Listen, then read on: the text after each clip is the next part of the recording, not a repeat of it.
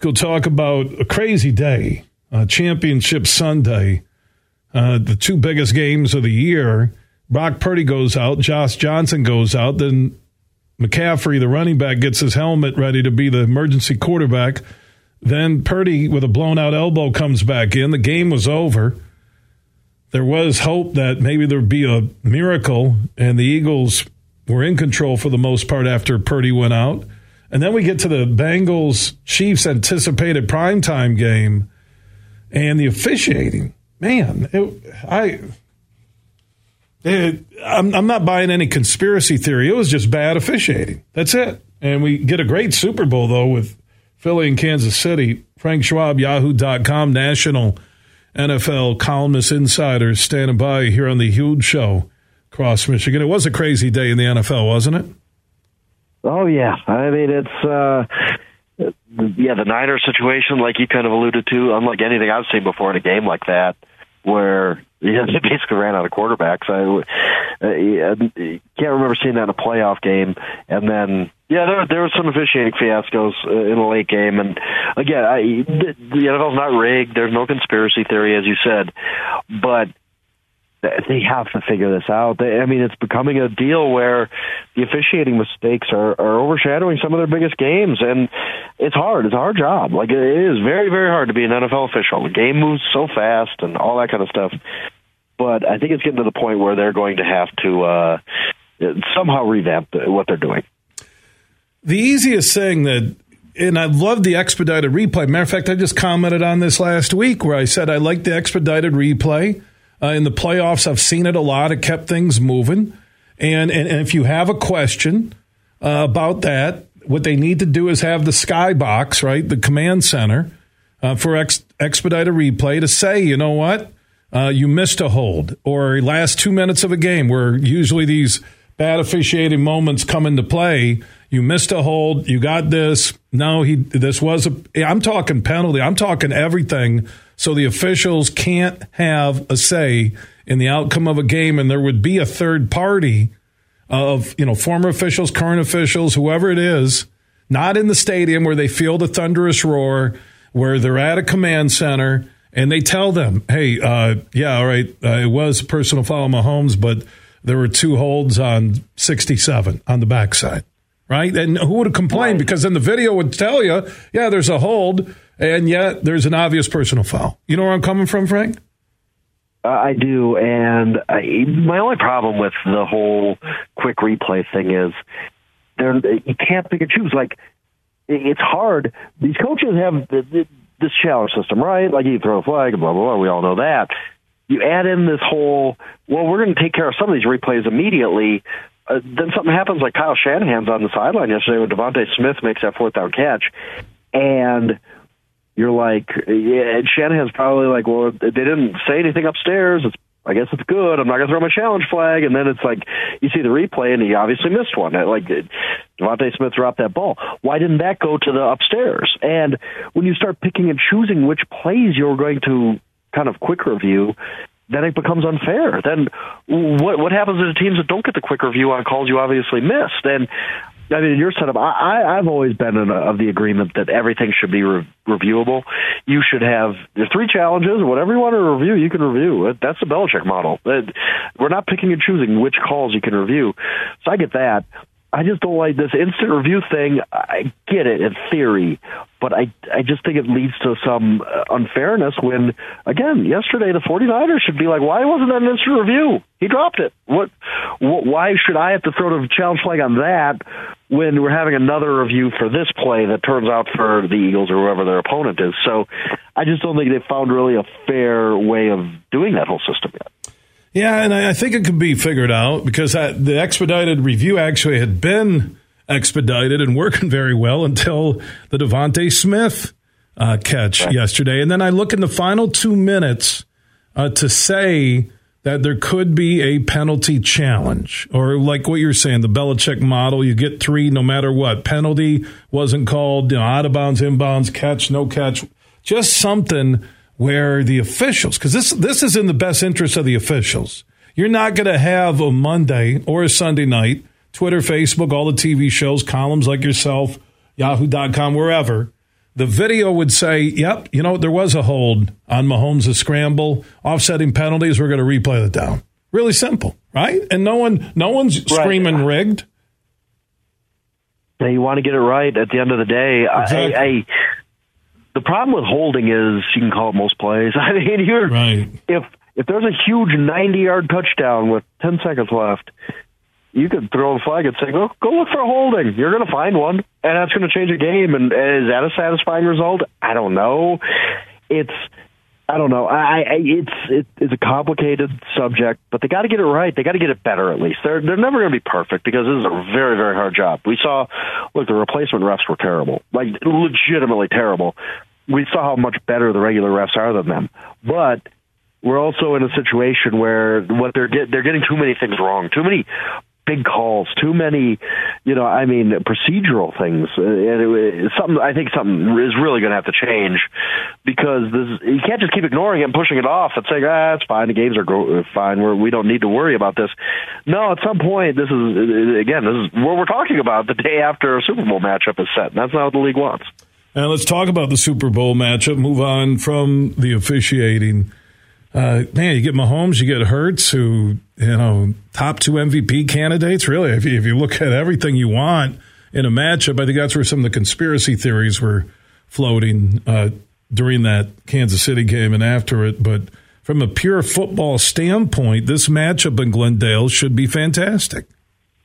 Yeah, it really should. And I, I just the conspiracy people who think that the NFL wants to rig it so the Chiefs get in Chiefs Eagles is going to get, let's say, 110 million viewers. I can guarantee you that Eagles Bengals would have got about 110 million viewers. Like it's, it's nonsensical to think that the NFL preferred the Chiefs over the Bengals. The Bengals are just they're the same. They have a star quarterback. They have star players. They're a draw now. They're not a huge market. It's not like the NFL. Oh my goodness, we need Kansas City in there. Like it, it's it's nonsensical to think that the NFL wanted the Chiefs in there over the Bengals. Um, but it is a great matchup. It, it's I think it's a fantastic you know, we see the, the the point spread is I think it's two. Last I looked, it might go lower than that. There's only been four spreads in Super Bowl history that are one and a half or shorter, and this might be in that realm. And it tells you everything you need to know about the matchup. Coin flip. What, what do you? Who do you prefer in this game? Do you prefer the veteran, experienced team with the championship pedigree and the superstar quarterback, the best best quarterback in the world? There's no doubt about that. Or do you prefer this Eagles team that doesn't have, a good quarterback, but a great supporting cast, great roster. It's it's a really really fascinating matchup, and I'm looking forward to it. I, I think that you know, we knew going into this Final Four that any combination of a Super Bowl is going to be good, and then you look at this matchup and you say, you know what, we probably did end up with the right two teams. And you're right with the top two candidates for the best player in the NFL this past season. I'm not just talking playoffs; I'm talking uh, the regular season. Uh, is it Hurts or is it Mahomes? Or is it Josh Allen? Or I don't think Burrow with their start, but uh, who is the NFL MVP? Best player in the league this Easily year? Easily Mahomes. I. I think it's a I mean, nothing. It has nothing against Jalen Hurts. I thought Jalen Hurts had a remarkable, great season. But I want you to find me one serious football observer, fan, whoever, who would tell you with a straight face yes, the Chiefs would have been better off with Jalen Hurts, and the Eagles would have been worse off with Patrick Mahomes. You will not find a single person on the planet that'll tell you that with a straight face. Patrick Mahomes is the most valuable player, maybe in sports. I, when you look at the position and what he does for that franchise, and nothing again, nothing against Jalen Hurts. I thought Jalen Hurts had a remarkable year. I mean, he, I respect so much how he improves every single year of his football career. I mean, going back to high school, college, anything, he just continuously gets better, puts into work. I like what he does, but he's not Patrick Mahomes. Josh Allen's not Patrick Mahomes. Joe Burrow's not Patrick Mahomes. That guy is on a tier all by himself, and until further notice, he is the best quarterback of football. One thing I couldn't stand over the weekend: nonstop Pro Bowl flag football commercials. I'm trying to figure out at what point in some office at the NFL headquarters in Manhattan, owners' meetings, executive council, whatever it is, that they think playing a flag football game helps the Shield, helps brand uh, the NFL. I, I, just don't understand that. I don't either. I'm interested to see the, the, kind of audience reaction to it because on paper it makes no sense. I, I don't really like it. I, but you can't get rid. Of, Pro Bowl did. I mean, for all the people who are like, I don't watch a Pro Bowl. I don't watch a Pro Bowl. Well, television ratings tell me differently. Like, I mean, television ratings for the Pro Bowl were basically like NBA playoff games. I, you're doing good numbers, and you can't just dump that. I mean, it's not like nobody was watching it. People were watching. So you need something to get to the networks, but you don't want to play a regular football game. The players have really made it clear that it, the, the days of a competitive Pro Bowl are over. We just don't want to play this. So I don't. I, I don't know. I, I really don't. I, I I don't know what the right thing to do with the Pro Bowl is. You can't just dump it because it's it's a valuable commodity in that time slot, as everything NFL is. But yeah, I'm not exactly looking forward to flag football. I, I don't know. Maybe it'll be really, really cool and interesting and something new and an idea we haven't seen coming before. But it's it's hard for me to believe that I'm just going to be like, wow, this was what the NFL needed.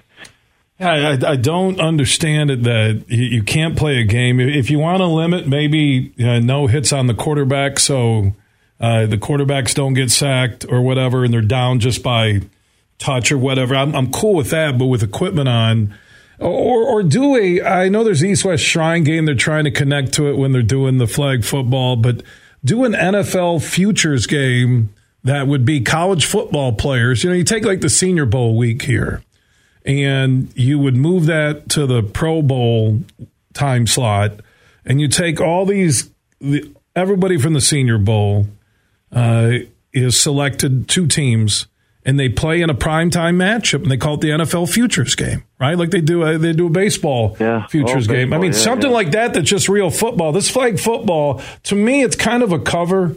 Frank, that hey, the NFL understands how violent our game is and flag football. We're going to help inspire kids to go play in those NFL organized flag football leagues. It, it just, I, I, think it's going to be a colossal flop. I really do. I, I really, yeah, I, I really think that.